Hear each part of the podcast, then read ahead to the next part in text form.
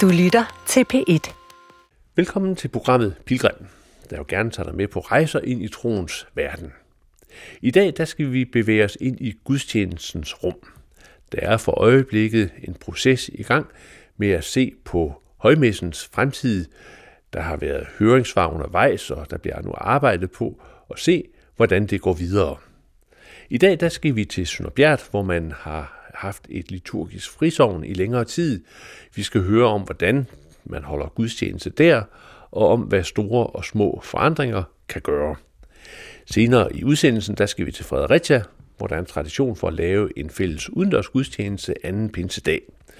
Gudstjenesten arrangeres af alle folkekirker i Fredericia Provsti i samarbejde med den reformerede kirke og den katolske kirke. Så det handler især om, hvordan forskellige kirkesamfund kan inspirere hinanden, og hvor langt man kan gå som kirke, når man skal holde gudstjeneste sammen. Men allerførst til Sønderbjerg, der som det første sogn i landet fik den officielle titel af liturgisk frisovn. Jeg har mødt sovnepræst Tine Ilum og organist Søren Andresen til en samtale.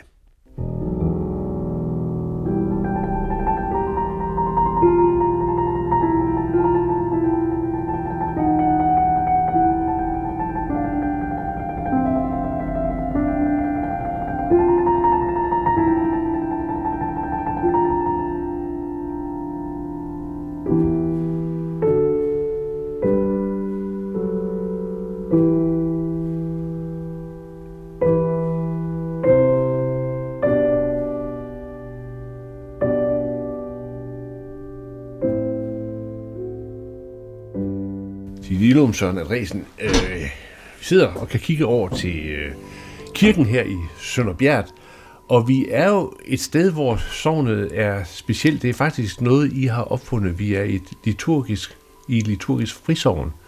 Øh, hvordan opstod den idé om et liturgisk frisovn? Den opstod faktisk, fordi jeg tror, det var i 2005, der blev alle sovne i Danmark spurgt, om de ville være økonomiske frisovne. Det synes vi ikke rigtigt, der var så stor interesse i, selvom vi ville, så ville få en pose penge, vi at vide, som vi måtte bruge til, hvad vi ville. Så var der en fra menighedsrådet, der sagde, kan vi ikke bare spørge, om vi må få en pose gudstjenester, som vi må bruge, som ja, vi vil. Ja. Øh, og så kunne vi være et liturgisk frisovn. Mm. Og det, var, det ønskede hele menighedsrådet, og så øh, kontaktede vi Niels Henrik Arn, der dengang var biskop her over Haderslev Stift. Og så øh, fandt vi ud af en måde at være liturgisk frisovn på. Mm. Nu er der flere, der er det. Hvad, hvad, hvad, hvad, hvad betyder det så? Hvad betyder overgangen fra at være almindelig sovn og så til at være liturgisk frisovn? Man kan godt sige, at i praksis betød det måske egentlig ikke så meget i starten, for vi var jo begyndt øh, at være det sådan lidt øh, bare på... U- uofficielt. Lidt uofficielt, ja. kan man sige. Men, men det har betydet det, at øh, vi jo tænker det, øh, og fik også at vide, Niels Henrik Arendt, at det var jo både en gave og en opgave. Mm. Fordi vi så skulle samle erfaringer og skulle videregive dem til ham og ja. til andre. Hmm. Og det er jo så det, vi så især har gjort efter, at, at Søren er kommet, ja. men også før. Men det, det har betydet for menigheden, øh, at man bliver mere og mere skærpet på, hvordan øh, er gudstjenesten. Hmm. Så der er sådan en, en øh, kultur, der siger, at her kan vi godt tale om det, og, og, og måske ændre små ting eller store ting hen ad hmm. vejen. Hvad, hvad, hvad betyder det så i praksis, når I sådan skal lave en... Øh en, øh, en gudstjeneste. Hvordan, øh, hvordan mærker man, at vi er et frit sted? Det, jeg, tror, jeg ved ikke, om man mærker det så meget fra gudstjeneste til gudstjeneste, fordi det med at have, at man især om søndagen har en, en liturgi, man kender mm. øh, fra det lokale sted, det tror jeg, vi betyder noget. Vi har sådan lidt et, øh, vi har sådan nogle ord, vi godt kan lide, når vi taler om gudstjeneste øh, arbejde og det er langsomt og lydhørt og langsigtet. Ja. Øh, men men det, det man, hvis man kommer i kirke her, så, så er det jo mange, der siger, jamen det kan vi jo sagtens kende, eller det tror jeg faktisk. Det har vi faktisk oplevet, alle gør. Men, men de ændringer, vi har lavet, dem har vi jo øh, arbejdet frem gennem lang tid. Mm.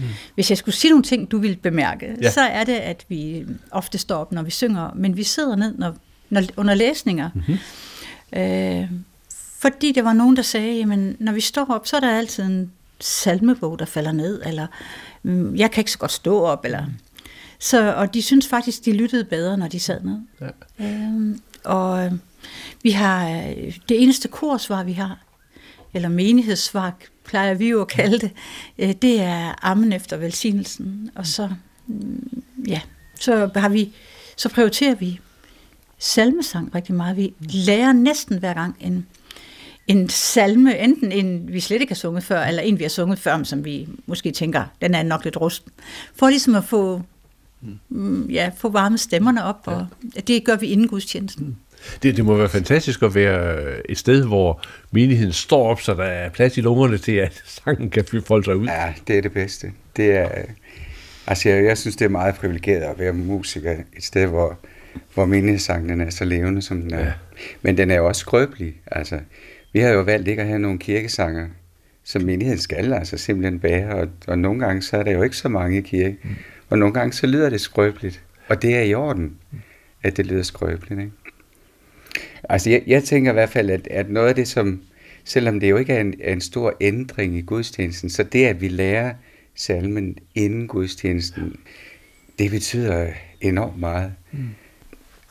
Altså det sakramentale i salmesangen, altså det, at, at ånden ligesom går i kødet på os, ikke?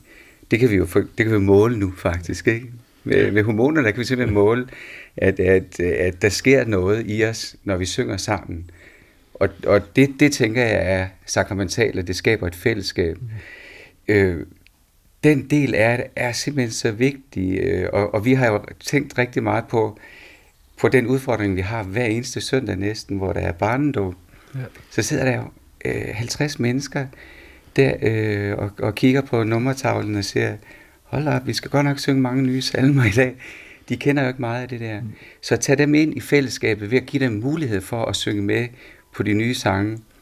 Øh, og især øh, ligesom at, at vise dem, at de er fuldstændig på lige fod med dem, der har siddet herinde 50 år. Ja. Fordi den sang, vi skal synge nu, den er lige så ny for dem. Mm. Øh, det, det synes jeg er meget vigtigt. Men der er en vigtig ting, som jeg har, det har taget et stykke tid for mig at lære i det der. For jeg har jo været så, øh, så begejstret for, for fællesskabet i sangen, og, og begejstret for at, at give mennesker mulighed for at deltage i det fællesskab der. Mm. Men jeg har jo opdaget, at det er jo ikke alle, der faktisk ønsker det. Mm. Det er ikke alle, der føler sig trygge ved at, at skulle synge og, og, og, og, og give deres stemme ud i, i det her fællesskab her. Så jeg har opdaget, at det er vigtigt at sige, øh, at der ikke er alle, der har lyst til at, at deltage øh, i det her fællesskab. Det har, det har jo været en udfordring for mig, mm. fordi jeg tænker, at når det er, at det er et fællesskab i kirken, så skal alle der kunne være med. Ja. Men det er ikke virkeligheden, desværre, eller jup. Ja. Der skal i hvert fald være en frihed til.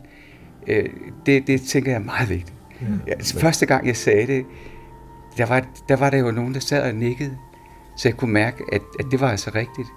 Og det, det er jo altid i alle de fællesskaber, især kirkelig fællesskab, der skal der være plads og rum til, at man ikke... Øh... Man ikke føler sig på, det er ikke noget, der bliver en påduttet. Ja, ja, man skal kunne ja. sige...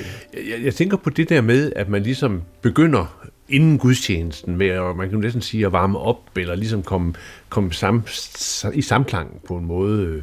Øh, øh, det kan jeg godt forestille mig, at det, øh, at det, at det sådan set er, er vigtigt for at, ja, for at, at komme, altså man gør sig parat på en måde.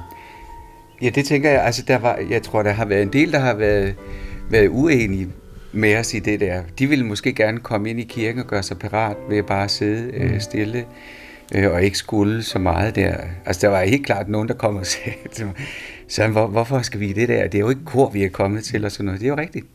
Øh, men men, men øh, det var jo bare den mulighed, vi har for at lære de der mennesker en, en, en ny salme. Mm.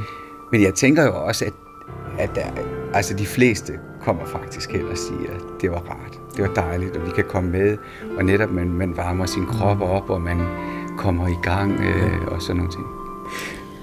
Altså, vi har jo også gjort det, at øh, faktisk øh, var det en erfaring, vi gjorde, da vi sådan begyndte sådan at komme lidt ud i den store verden. Så, så var det, at vi tænkte, nogle gange så sad vi med to salmebøger og en gudstjenesteordning og en glap papir. Og succeskriteriet var, at vi fandt ud af, hvornår vi skulle synge salme, øh, inden den var færdig. og vi sådan tænkte, jamen så vanskeligt skal det jo ikke være at gå i kirke. Mm. Og, og præcis som Søren siger, så, så sad folk og kiggede op og sagde, hvad er, det, hvad er det for nogle tal, der står deroppe? Så vi har faktisk brugt salmeark i seks år, tror jeg nu. Ja. Og det har faktisk betydet, at at vi har at det har, vi har arbejdet med salmer på en ny måde. Det vidste vi jo ikke dengang, vi begyndte, at vi ville. Men det, begy- det betyder jo for det første, at folk ikke tænker, nu får vi en, et stykke papir med en salme på. Det må nok være, fordi den er nyere end i salmebogen. Mm. Men fordi nu er alle på salmearket, og salmebogen, den bruger vi, når der er andre præster, eller når vi har kirkelige handlinger. Øhm, og så har vi også fundet ud af, at vi, der er nogle salmer, vi kommer til at bruge, som vi aldrig brugt før. Fordi så bruger vi nogle vers fra den, eller et enkelt vers, eller skære et vers væk, som vi synes, at det, er alligevel, det er alligevel lidt for, øh, for underligt til, at folk vil bryde sig om at synge det. Ja. Mm. Og det synes jeg er, er rigtig interessant, når man arbejder med gudstjeneste, at, øh, at vi har nogle tanker om, hvordan vi vil arbejde med den, og så går vi over og, og prøver det af sammen med menigheden, og så kan der opstå noget, som vi slet ikke havde tænkt på. Ja. Her, der havde vi for eksempel ikke tænkt på, at øh, hvis vi har det her inden gudstjenesten, så slut, hvis det er mig, der slutter af, så siger jeg, øh, nu vil vi lytte til bedeslagen, og så begynder vores gudstjeneste. Øh, og derfor så er det blevet sådan, at bedeslagene, det er, dem, dem lytter vi meget, meget stille til. Der er helt stillhed. Ja. Øh, og, og det er jo helt vidunderligt, fordi at bedeslagene er, er jo simpelthen, jeg synes, det er en del af gudstjenesten, ja. og det er, det er en meget, meget fin del af gudstjenesten. Mm. Øh, og, og så har musikken jo mulighed for at starte øh, i den øh, ro og stillhed, som musik har brug for.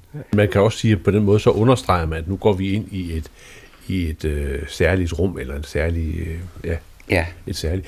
Øh, hvad, hvad, med, hvad med sådan indholdet af gudstjenesten i forhold til tekster, altså kollekterne for eksempel, eller læsningerne og så videre. Hvor, hvor, øh, hvor meget har I skruet på dem? Altså, nu er vi jo lidt farvet af, at jeg har siddet og skrevet gudstjenestens bønder sammen med en hel del andre. så vi bruger meget ofte, den, dem bruger vi faktisk altid. Og så mm. jeg laver ny kirkebøn hver søndag. Øh, en af teksterne er altid læst af en lægmand, mm. øh, hvor vi, vi tænker også omkring det frivillige arbejde i gudstjenesten, at øh, det dejlige ved at være frivillig er også at mærke, at man kan det, som man gør, så vi, mm. Vi øver os, altså, og ikke for, at det skal være perfekt, fordi det har aldrig været en, en særlig øh, mm. prioritet for Gud, tror jeg, at man, vi skal være perfekte, men for at vi skal være trygge, når vi gør det, fordi mm. så kan, det kan menigheden godt mærke, om man står og læser en tekst, man er tryg ved at læse, ja, ja, det er klart. Øh, og, og hvis man kommer til at læse forkert, så, så gør det ingenting, altså virkelig ingenting. Øh, og det, det, det nyder vi jo også godt af som organist og præst, at når vi laver noget forkert, så, så siger menigheden måske, at øh, ja, vi, vi vil nu også gerne bekende troen på Helligånden. Det glemte du lige. Altså, at, øh, at der er det der med, at jamen, det er, sådan er vi, fordi mm. det er mm. mennesker, der, der holder gudstjeneste ja. sammen. Hvordan har det så påvirket øh, altså din, dit arbejde omkring prædikenen? Altså det med, at der ligesom er liturgisk frisovn. Altså er der også... Øh, er der også kommet øh, tilbagemelding i forhold til, hvordan man egentlig gerne vil have prædiken, eller er den som altid? Men her får man tilbagemeldinger om alt, og det, og det glæder mig kun. Altså, ja. yes. det, det ved, jeg ved faktisk ikke, hvordan jeg... Jeg kan jo ikke sige, hvordan jeg ville have prædiket ellers. Mm. men, men jeg synes, at øh, jeg, det er jo vigtigt for vores arbejde her at sige, at alt forkynder. Nogle gange så siger vi, at forkyndelsen det er prædiken. Mm. Og nogle gange går folk hjem og siger, sikkert en dejlig prædiken. Og jeg ved jo godt, at hvis ikke øh, Søren havde spillet så dejligt, hvis ikke menigheden havde taget så varmt imod mennesker, øh, så havde den prædiken været anderledes, fordi den er, den er en del af noget andet. Mm. Øh, øh, øh, ja, og, og af og til har vi jo også nogen, der kommer for, de, de skal, vi skal fortælle noget bagefter. Og så når vi spørger, hvad, hvad, hvad, hvad, hvad hvad lader jeg egentlig mest mærke til derovre? Mm. Så siger de, jamen det er den menighed, der er. Ja, det er den ja. stemning, der er. Ja. Så får vi jo, kommer vi jo lige på rette plads som præst og organist. det er klart. Ja, og det, og det er vi rigtig glade for, at det, at det er det, man bemærker, at, at menigheden føler sig fri. Mm. Det er jo... hvis, hvis man nu sådan skal på en måde koncentrere øh, arbejdet, altså arbejdet med, med, med, med gudstjeneste, kan man så sige nogle sådan, altså, kan I sige nogle essens ting omkring, hvad er det, der gør en god gudstjeneste? Altså, skal en gudstjeneste være genkendelig? Skal den... Ja, men hvad er genkendelighed ja. så? Fordi jeg tror, øh, vi præster tror nok tit, at det er sådan, som den står i den sorte bog. Hmm. Men det kan også være, at man siger, at man kender kirken, mm. man kender de andre, der går i kirke, eller man kender salmerne. Og det behøver, at kende salmerne, det behøver ikke at betyde, at vi, selv, at vi synger alle dem, vi sang, da vi var små. Det kan også være, at når der er spejder i kirke, at de hører, øh, at vi synger en salme, de kender rigtig, rigtig ja. godt. Øh, og noget af det, som jeg, gen, jeg tror er vigtigt, er, er det samme, hvis man kan kalde det. Det er de ting, hvor man er med. Mm. Altså at her hos os, der siger vi helligt blive dit navn, ikke? Ja. At vi ikke skifter med det hver anden gang, mm. for så bliver man forvirret, eller, ja. eller skal man synge eller sige trosbekendelsen. Det er det samme hver gang. Mm. Men genkendelighed er i hvert fald mange ting. Ja. Ja. så jamen, er det ikke vigtigt? Det er vel vigtigt med genkendelighed på, mm. på forskellige planer. Altså, jeg, jeg tænker i hvert fald, øh, at, at når en gudstjeneste lykkes, ja, altså det der smukke billede med, at man kom ind af en dør, og så gik man ud af en anden dør. Mm. Altså, hvis det kan lykkes, så er det jo helt fantastisk. Jeg, jeg, jeg tænker i hvert fald meget, som, som når, når det er os, der forbereder gudstjenesten, at der er en eller anden forskel på, om vi forbereder ved at ligesom at pløje jorden og så og gøre det klar, eller om vi, vi, vi ligesom øh, bygger nogle, nogle meget konkrete veje, som Helion skal flyde i, nogle, mm. nogle spor, som Helion, vi har lagt ud, ja. som Helion absolut skal, skal flyde i. Øh, hvis vi, vi kan nogle gange gå lidt galt i byen, hvis, hvis vi vil lave en helt bestemt vej for den her gudstjeneste. Ja. Men altså, jeg har jo tillid til Helion, at jeg skal der nok mm. lige brælle igennem, hvis det skulle være. ja, ja. Men, men alligevel, så synes jeg, det betyder noget, at øh, hvordan vi tænker, når vi forbereder gudstjenesten. Ja. Og, og der vil jeg sige, at vores, vores tanker og vores, øh, vores benspænd her er jo, at vi er fælles om det, mm. og at hele menigheden skal være med i, i processen. Mm. Og at det er en bevægelse, øh, som vi er i konstant. Det er derfor, det der pilgrimstanken er, er jo meget tæt på, på et gudstjenestesyn, ikke? at vi er øh, i bevægelse hele tiden, øh, og vi, vi går igennem noget. Vi, vi er nødt til at være i bevægelse som kirke, mm. fordi vi, vi møder, vi, på den måde kommer vi til at møde noget af det, som vi ikke kunne sige os selv. Mm. Hvordan foregår det så rent konkret, altså det, den, den der samskabelse? Hvordan, hvordan, hvordan finder det rent konkret øh, sted? Ja, den, den er for det første langsom, fordi øh, vi, vi er nødt til at lave nogle møder. Vi har prøvet at gøre det på alle mulige forskellige måder. Øh, vi har lavet, øh, hvad, hvad kaldte vi det, gudstjeneste, øh, værk, ja, tror vi gjorde. værksted, gjorde vi det mm, først? Mm. Hvor, hvor vi tænkte, jamen vi sidder alligevel, altså det første vi, vi sagde, det var ligesom, jamen måske skal vi prøve at forberede gudstjenesten sammen, mm. altså at, at, øh, at præsten ikke bare sender organisten ja. nogle salmer. Ja. Så når vi nu alligevel sidder her og arbejder med gudstjenesten, så kan vi bare invitere åbent ind. Mm. Og i starten, der kom der faktisk sådan 5-10 mænd, 15 øh, og, som snakkede med ja. om forberedelse. Ja. Og det varede et stykke tid, og så æbbede det ligesom stille ud. Ja. Og så lavede vi nogle, nogle, øh, nogle andre former, øh, øh, gudstjenesteudvalg, som, som er et, et relativt stort udvalg. Er det ikke 15 mennesker eller sådan et eller andet? Mm, ja, 12 tror jeg. Ja. 12, nu har jeg lige været mm. lidt væk fra det. Ja. Men, øh, men et, et, øh, en gruppe mennesker, som, øh, som forpligter sig på at være længere tid om det. Ja. Øh, sådan at vi kan have en længere samtale, en samtale, som kan gå flere år, ja. og hvor vi kan lære hinanden at kende. Mm. Øh, altså, gudstjenesteudvalget er faktisk en, noget af det, som Niels Henrik Arndt sagde, der skal være et gudstjenesteudvalg, for et menighedsråd kan ikke, kan ikke nå at gå i dybden med de her ting selv, men så er der er nogen fra menighedsrådet, og så er der os to, og så er der en, en hel del udefra. Og det, her, det er en, en glæde at arbejde med det. Mm. Øh, og det er jo så, som du sikkert kan høre, ikke den enkelte gudstjeneste, men det er simpelthen selve liturgien, og hvordan tænker vi nu om, mm. omkring nadver. Dengang vi skulle lave, lave øh, vi skulle øh, renovere vores kirke, så skulle vi til at have gudstjenester herovre i sovnehuset. Så siger menighedsrådet til gudstjenestudvalget, vi kan jo ikke bare flytte gudstjenesten over, den bliver den kommer til at virke underligt, hvis vi tager den. Ja. Kan I prøve at lave en, en liturgi, der passer i sovnehuset? Mm. Så var vi her en, en, et år, og så ja. var der nogle ting, vi blev så glade for, at menighedsrådet sagde, kan I ikke lige prøve at sidde og se, hvordan I, de ting, vi nu har sagt, vi er meget glade mm. for i sovnhuset, kunne vi forestille os, at vi fik det med tilbage?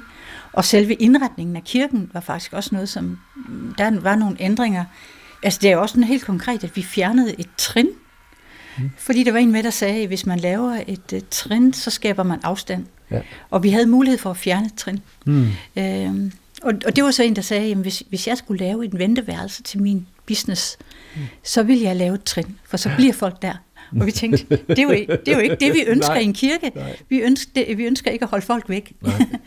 så, så der har også været den slags helt praktiske ting. Og, ja. øh, vi bruger jo også, så Søren spiller selvfølgelig over, men spiller jo også klaver, eller mm. vi, der er nogen, der synger bare a cappella. Eller. Ja. Så vi prøver at, at bruge alle de muligheder, vi har, mm. og, og, og de gaver, folk har, har i sovnet, kan man ja. sige. Ja. Altså vi holder jo også, også andre gudstjenester, hvor vi har arbejdet meget med andre ting. Altså for mm. eksempel tegnhandlinger har vi oplevet som noget, som, som er meget, faktisk er vigtige. Fordi det er også, nu kan jeg ikke helt som, huske, hvordan du sagde som, sådan. Som det betyder hvad? Ja, at, at, at vi, det er ikke et sakramente, vel, men det kan måske være, at man øh, i stedet for at fortælle om dåben, bruger nogle, øh, nogle sten, der bliver våde til at fortælle om, hvad sker mm. der, når, fra man når, når det der Guds billede lige kommer frem og bliver smukt som sten, mm. for nu at nævne én ting, ja, eller, ja. eller man, man tegner nogen i hånden med et kors, eller mm. hvad det nu måtte være, i, og det kan jo så bruges på forskellige måder i forskellige sammenhænge. Mm.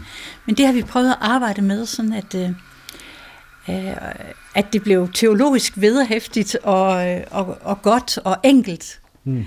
Vi, vi, jeg tror faktisk, at det der med, at vi lavede jo en sangbog, eller salmebog, der hed helt enkelt, Øh, men det er faktisk et princip om mange ting, vi har. At mm.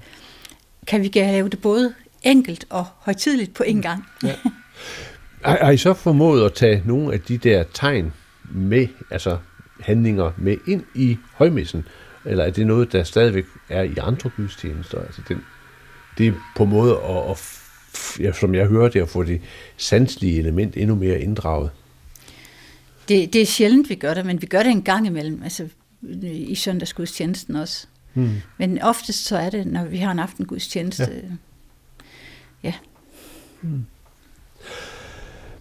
Er der sådan et, et, et særligt, øh, hvad skal vi sige, lægmandsaspekt omkring det, I laver her? Har I, har I, har I tænkt nogle, nogle, nogle, nogle tanker omkring forholdet imellem altså lægmænd og så jer som ansatte?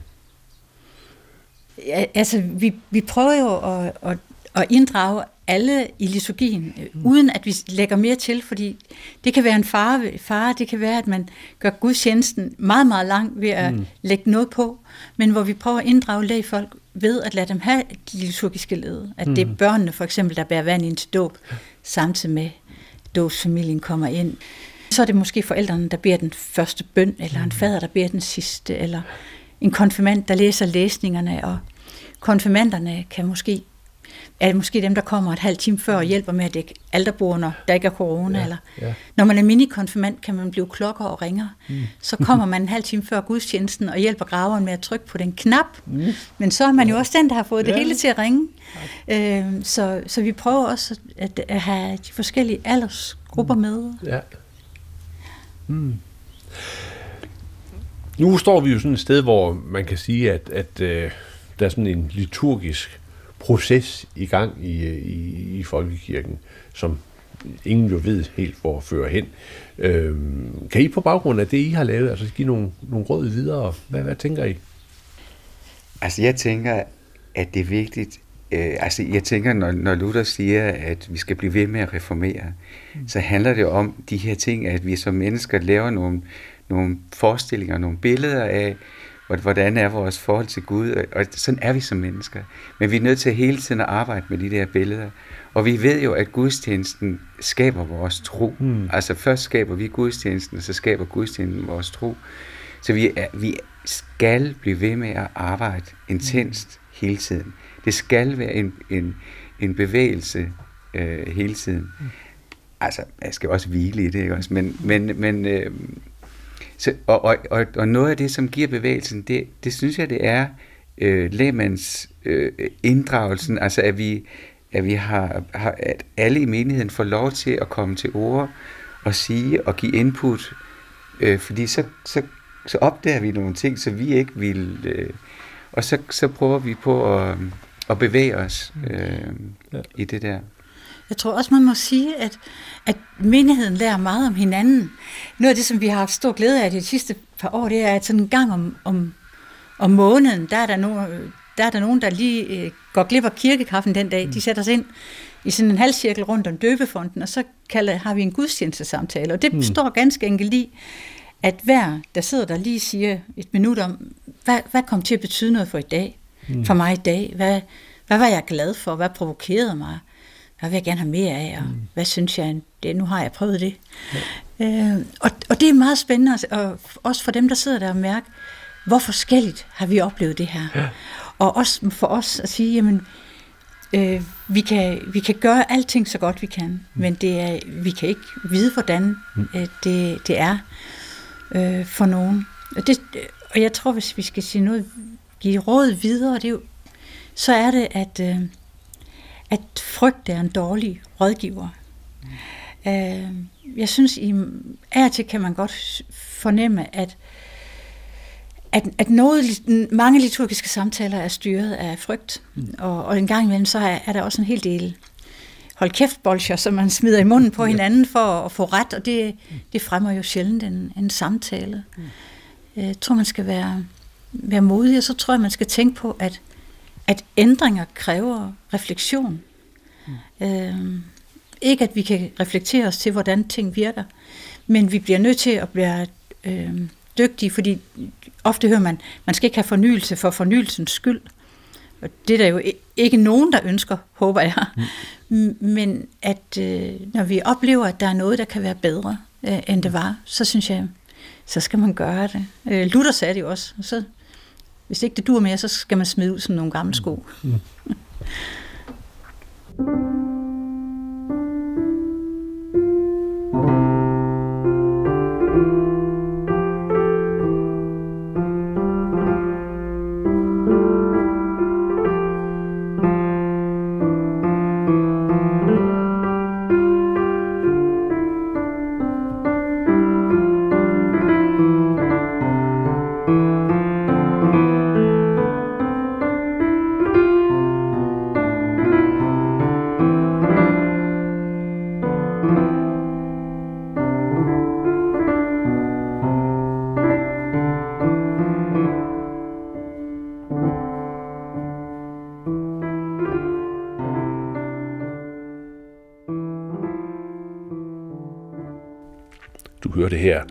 præst Tine Ilum og organist Søren Andresen fra Sønderbjerg Kirke nær ved Kolding. I det næste indsag, der bliver vi nede i den del af landet.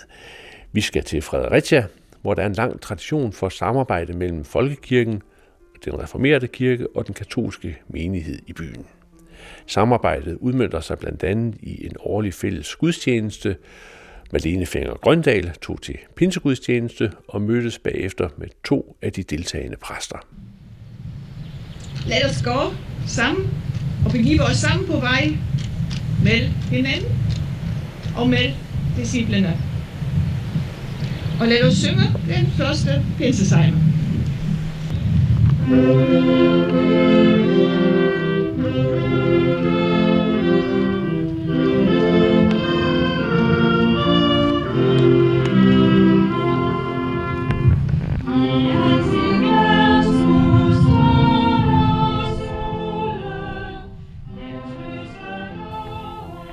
Vi sidder her i, øh, ja, i menighedshuset til den reformerede kirke i Fredericia. Og det kunne være, at I skulle starte med at sige, øh, hvem I er. Vi har lige været til fælles pinsegudstjeneste i Fredericia Prosti. Og I repræsenterer jo to forskellige kirker. Så øh, hvis I vil starte med at præsentere jer, det kan være, Sabine Hofmeister, du skal starte, for vi sidder jo i dine lokaler lige nu. Ja, øhm, Sabine Hofmeister, jeg er sovnepræst her i den reformerede kirke i Fredericia, og jeg vi sidder i vores sovnegård, som er den tidligere reformerede skole. Jeg hedder Bente Jule Johansen, og jeg er sovnepræst i øh, Tavlov Sogn, altså folkekirkepræst. Og vi skal tale lidt om det her med at være økumenisk eller tværkirkelig, det at lave ting sammen. Øhm, men det kan være, at vi skal starte med, de fleste kender jo noget til folkekirken, men den reformerede kirke er nok for de fleste mere ukendt. Og øh, det er jo spændende, fordi vi er i Fredericia, hvor I har en helt særlig historie. kan du fortælle lidt om, øh, bare en lille smule om, hvordan det var, I kom hertil, og altså måske også lige en lille smule om det her med, øh, hvad I egentlig er for en kirke, fordi det ligger jo lidt i navnet, at vi har noget til fælles omkring reformationen, og så alligevel er der noget, der skiller. Ja, Ja, altså øh, rigtigt hedder titlen øh, Den Evangelisk Reformerte Kirke, og øh, her i Fredericia er kirken godt 300 år gammel, og det har været øh, hygenotterne, altså de franske trosflygtninge, der i sin tid blev inviteret af kongen til at bosætte sig her i landet. Og så vidt jeg husker, var det Frederik den 4., der inviterede jer. Han havde en mor, der var reformeret, så han kendte lidt til det. Og så var der jo dels det her med, at man valgte, at Fredericia skulle være en religiøs fristad eller friby, men også det jo, at de reformerede øh, menigheder var kendt for at være dygtige til landbrug og tobaksavl og andre ting. Så I blev inviteret hertil og fik kirke, eller fik i hvert fald noget jord, mm-hmm. og øh, noget, noget hjælp til sådan at etablere jer her. Og så har I været her siden. Øhm, men så er der, så, der er jo det her med, at I er, som du siger, den reformerede evangeliske kirke, men I er ikke lutherske. Så, øh, så hvad, er, hvad er forskellen? Altså det var øh, ikke reformatoren Martin Luther, der vi øh, øh, ser teologisk tilbage til, men det var reformatoren øh, Svingli, Ulrich Svingli fra Zürich, fra Schweiz, og øh, næste generations øh, reformator øh, øh, Johannes Calvin fra Genève, franskmand, der boede i Genève. Og det var faktisk dem, der øh, grundlag altså teologisk, den reformerte kirke. Og, øh, men altså på verdensplan, der er vi jo langt over 80 millioner, altså meget større end den lutherske kirke. Og man kender måske øh, altså Presbyterian Church eller Reformed Church, det er så de, øh, de kirker. Og øh, her i landet er vi en frikirke, men øh, lige så snart vi kommer øh, syd for grænsen, eller tager til Holland eller Skotland, hvor det faktisk er statskirke, den reformerte kirke. Så det er bare i Danmark, hvor man ikke kender så meget til de reformerte. Så hvis vi bilder os ind, i folkekirken, der er storebror, så er det i hvert fald set på den meget lokal plan. ja. Men I har så, øh, I begge to deltaget i den her øh, pinsegudstjeneste, som er sådan en økumenisk gudstjeneste.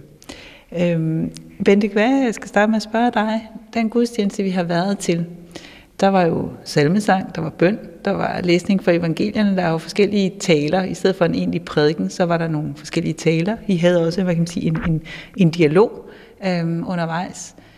Og der var, øh, der var velsignelse. Øhm, så umiddelbart tænker jeg, det kunne jo lyde meget som en, øh, en helt almindelig gudstjeneste i folkekirken. Hvordan kunne man mærke eller høre, at det var en økumenisk gudstjeneste? Ja, man kunne jo blandt andet øh, se det ved at se Sabine i en lidt anden øh, præstedragt øh, end, øh, end folkekirkens øh, præstekjole, så der var det rent synligt. Øh, så kan man sige, at det, at, øh, at vi også havde en, øh, en veksellæsning af en af, af, af Davids salmerne, måske også er noget, som ikke er så brugt i folkekirken, men mere i den reformerede kirke.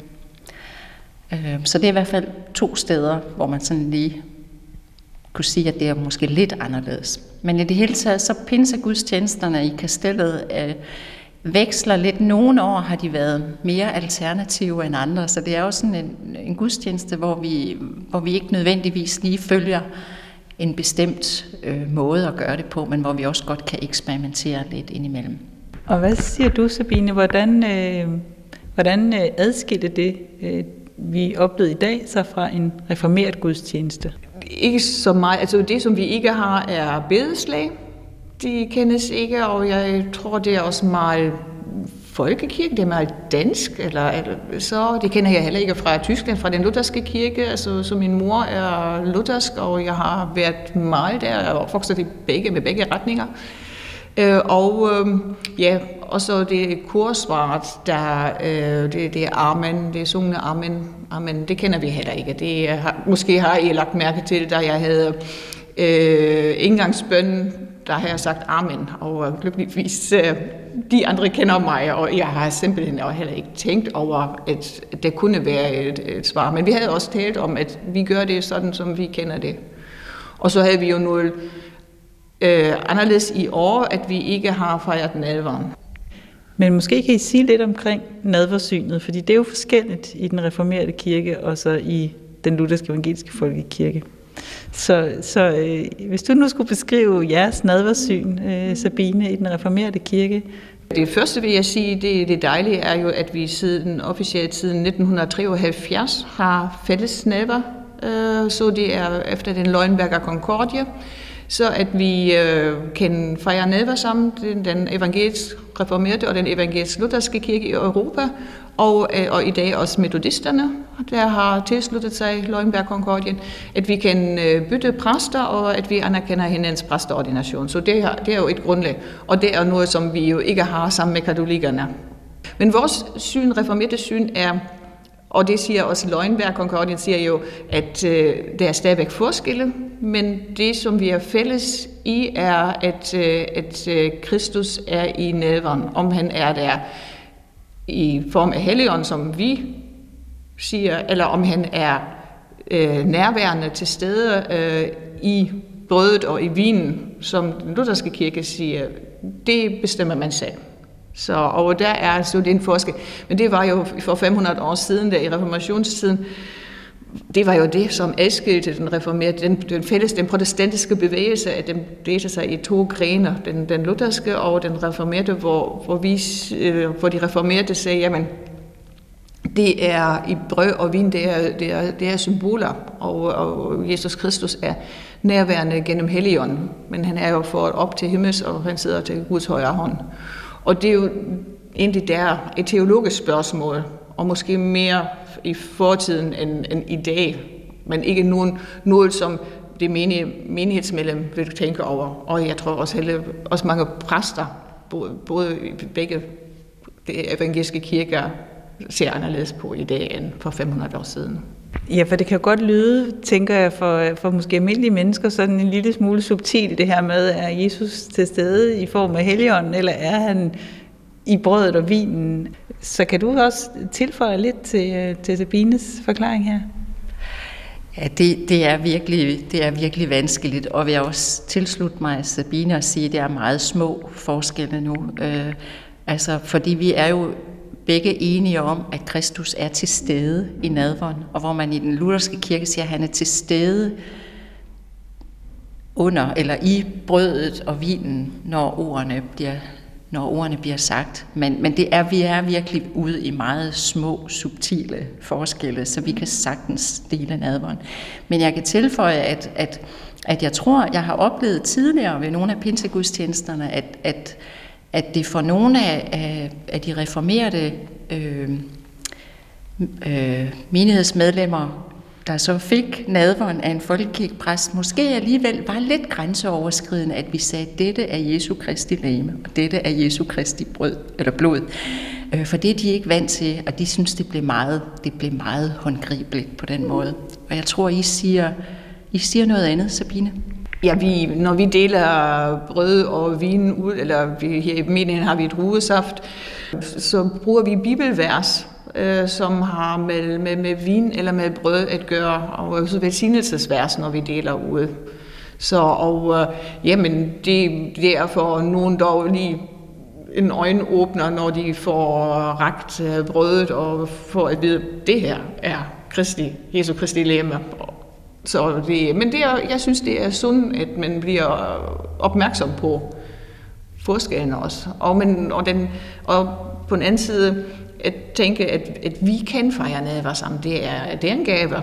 Og det er, men så rent praktisk kan det godt lade sig gøre, også omvendt, at du uddeler nadveren, men mm. til et folkekirkemedlem, som tror på, at øh, Jesus Kristus er i brødet og vinen, men hvad siger du så, når du deler det ud til en, som, som kunne være et folkekirkemedlem? Der bruger jeg det, som jeg siger, i min egen kirke, og Bente gør det, som hun gør i sin kirke. Altså, det, øh, det er jo det med, øh, med løgnbær. Det er jo det dejlige. Så, og, vi, og vi taler jo teologisk om det, og, øh, altså, og vi har gode diskussioner. Og øh, ja, for, for, i reformationsår, der har vi gjort os, der i 2017, der i reformationsjubilæet, der har vi gjort os uh, mange overvejelser, hvordan vi kan 500 år efter et schisme efter at men, øh, den protestantiske kirke og den romersk-katolske kirke adskilte sig så tydeligt øh, i to store kirker, og hvor den ene jo i øh, i århundreder ikke anerkendte den anden som rigtig kirke. Hvordan vi kunne fejre sammen øh, en gudstjeneste i kastellet, både den danske øh, evangeliske folkekirke, den evangelisk reformerte kirke i Danmark og den romersk-katolske kirke. Hvordan øh, gjorde I så der i, i, øh, i 17, hvor det var en fejring, men jo var noget, som du siger, jo startede med at være en konflikt og et skisme og en, og en langvarig øh, splittelse, øh, sådan meget markant, men næsten fjendskab, ikke? Og der er jo så sket noget siden, men, men hvordan, øh, hvordan landede I den, så at sige? Øh, vi lavede det som et, øh, et, øh, et måltid, øh, en fest, ligesom hvis man skulle til en familiefest i forsamlingshuset, hvor vi lavede lange borer øh, sådan på jorden, øh, øh, så dækket op, så folk sad ved lange borer på jorden. Og så var hele gudstjenesten bygget op som et agabemåltid, et kærlighedsmåltid, øh, eller en familiefest i forsamlingshuset, hvor der så var skiftevis sange og taler og indslag, altså øh, jo med alle de indslag, som man har i en gudstjeneste, men, men vekslet ind, så blev der brød små retter ind undervejs. Der var det ikke, der var det ikke brød og vin bare, det var der også, men, men, øh, men det var, der var forskellige små retter, så det blev et stort måltid. Øh, ja, og, og gudstjenesten bygget op omkring det. Og var der, var der nadver, så du siger, der var brød og vin, men var der en egentlig nadver, et nadverritual? Øh, nej, det, det havde vi vist faktisk ikke. Nu kan jeg dårligt huske, hvordan vi gjorde det, men, øh, men jeg tror ikke, vi havde ikke et decideret nadverritual, men vi havde jo takkebønder og, og, og ord, der lagde vægt på fællesskabet. Øh, men det, vi havde ikke et decideret nadverritual, nej. Men vi havde også opdelt det i, i tre retter, altså så trinitaten havde vi også, altså så og øh, med forret, hovedret og dessert, så og øhm, Ja, og det hele var, ging omkring det der, at, at, at, at vi, kan, at vi har fælles, øh, altså vi har dåb som, som fælles øh, tegn for, for alle kristne kirker.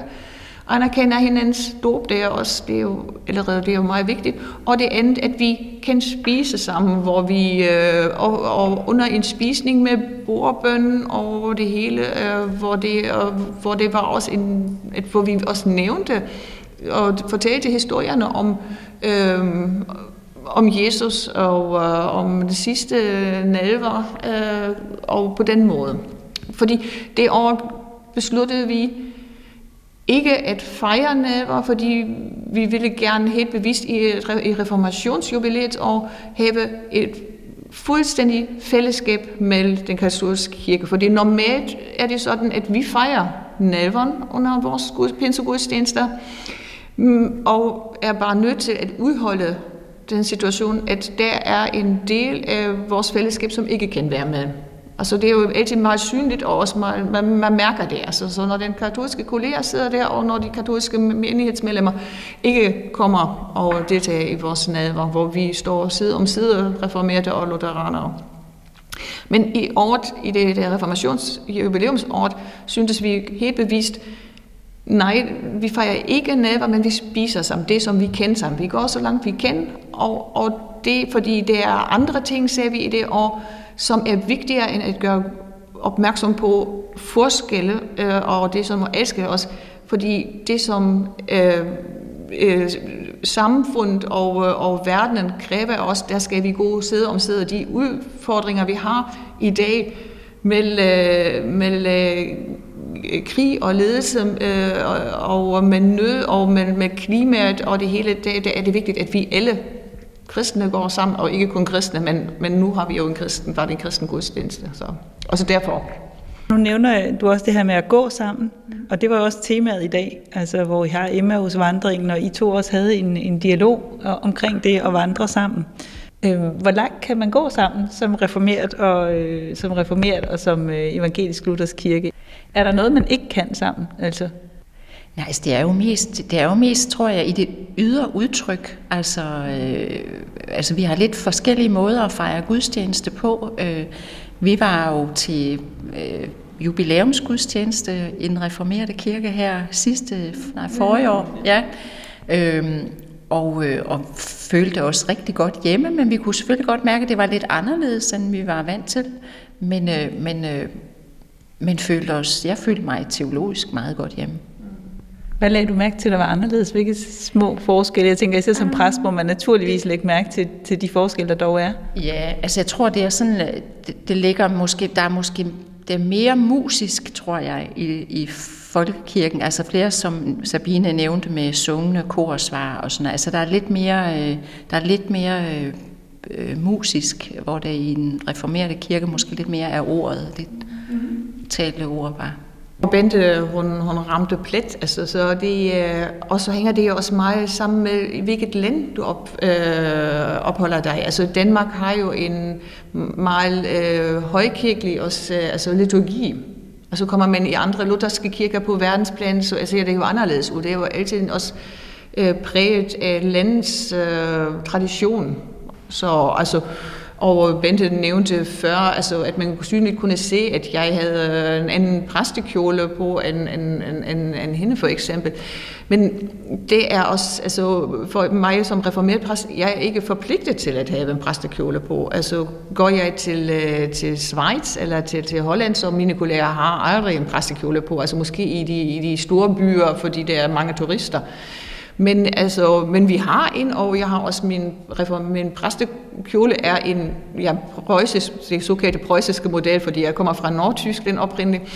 Øh, men jeg har besluttet mig her i landet at, at, at, have, at have præstekjolen på, fordi det er tradition i landet og øh, i Danmark, og øh, så det er jo ikke et punkt, hvor jeg skal træde nogen på, på, øh, på fødderne. Altså, så, og, og så synes jeg, det er også meget praktisk, fordi jeg, jeg behøver ikke at tænke på, øh, har jeg haft det på, eller sidste, sidste søndag, eller hvordan, og det er, kommer jeg udenom, så det er jo, det er jo dejligt med en præstekjole.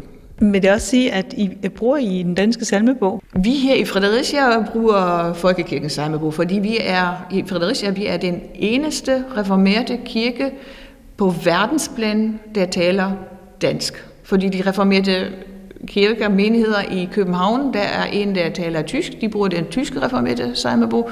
Der er en, en fransk menighed, de bruger den franske reformerte salmebog. Der findes en koreansk de bruger det koreanske, og så findes der den ghanesiske, og de bruger det fra, fra Ghana, og som er både i, øh, øh, ja,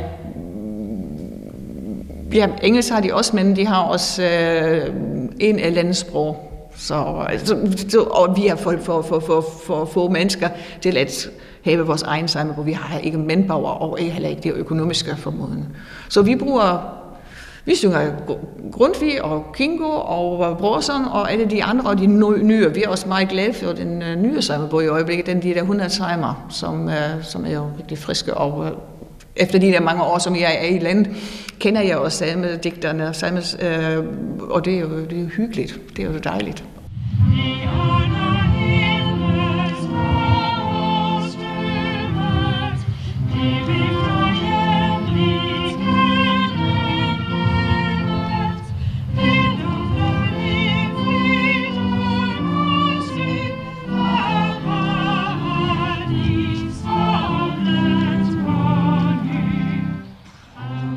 Du siger, at du faktisk vokset op med begge traditioner, både den lutherske og den reformerede.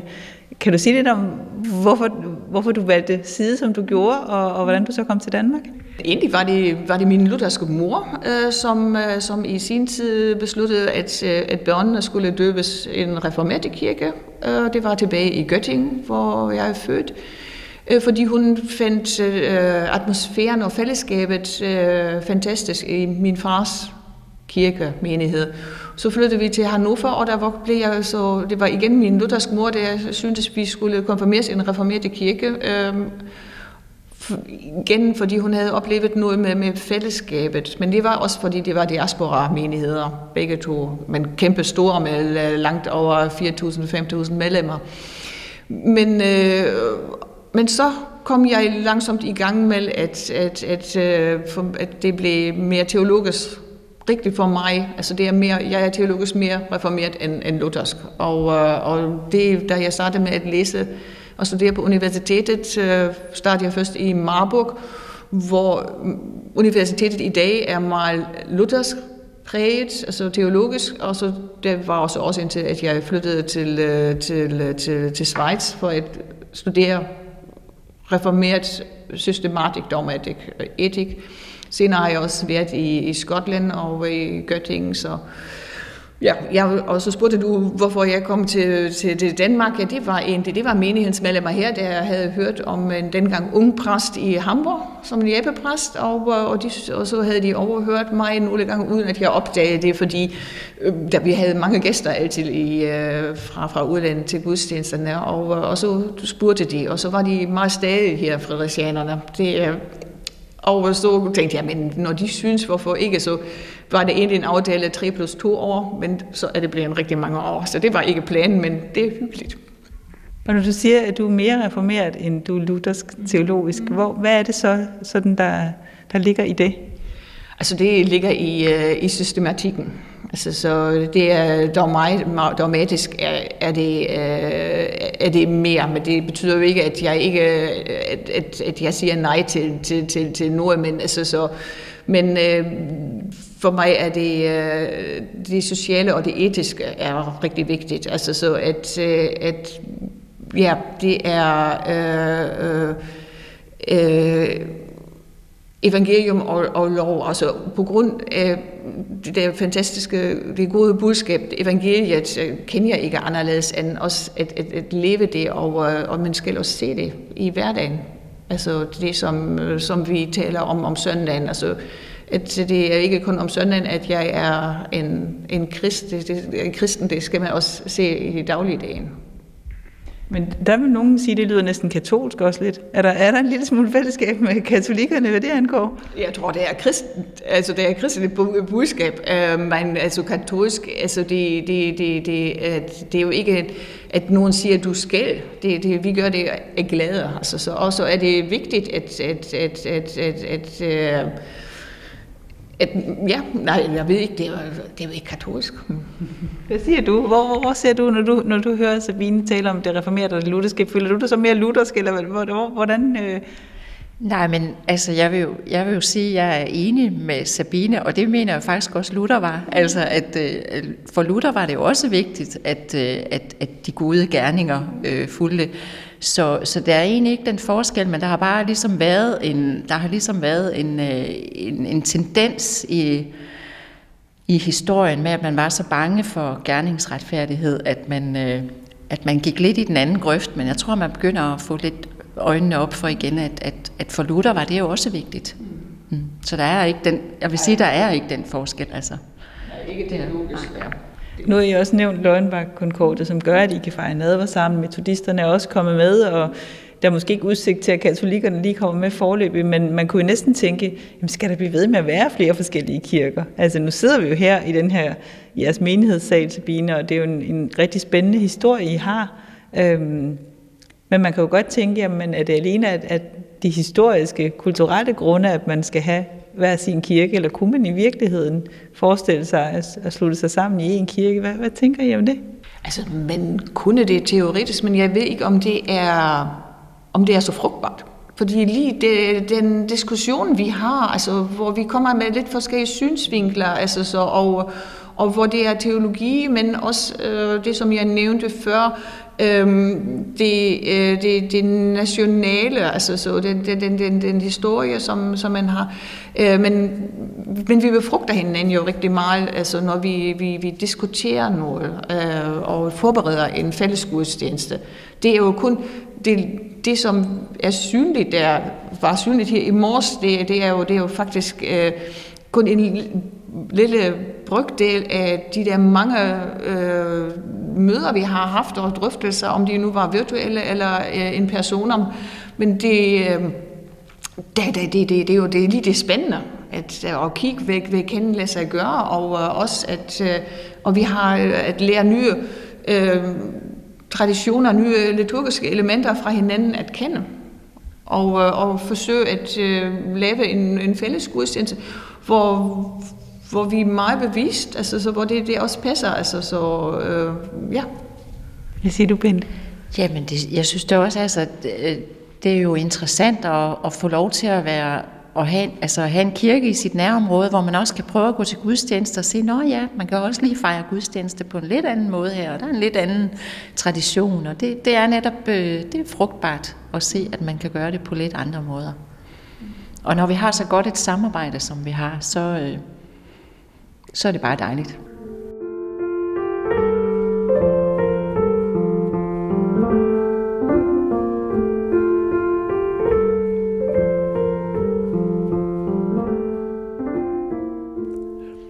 Du hørte her præst i den reformerede kirke i Fredericia, Sabine Hofmeister, og sovnepræst i Folkekirken i Tavlov, Bente Jul Johannesen. Arbejdet med at udvikle gudstjenesten, både i Folkekirken internt og i samarbejde med de andre kirkesamfund, fortsætter helt sikkert. Og vi vil i programmet Pilgrim senere på året tage det med gudstjeneste virkeligheden op igen. Men for denne gang, der er Pilgrim forbi. Jeg hedder Anders Laugesen, siger tak, fordi du lyttede med, og håber, at vi mødes igen om en uges tid.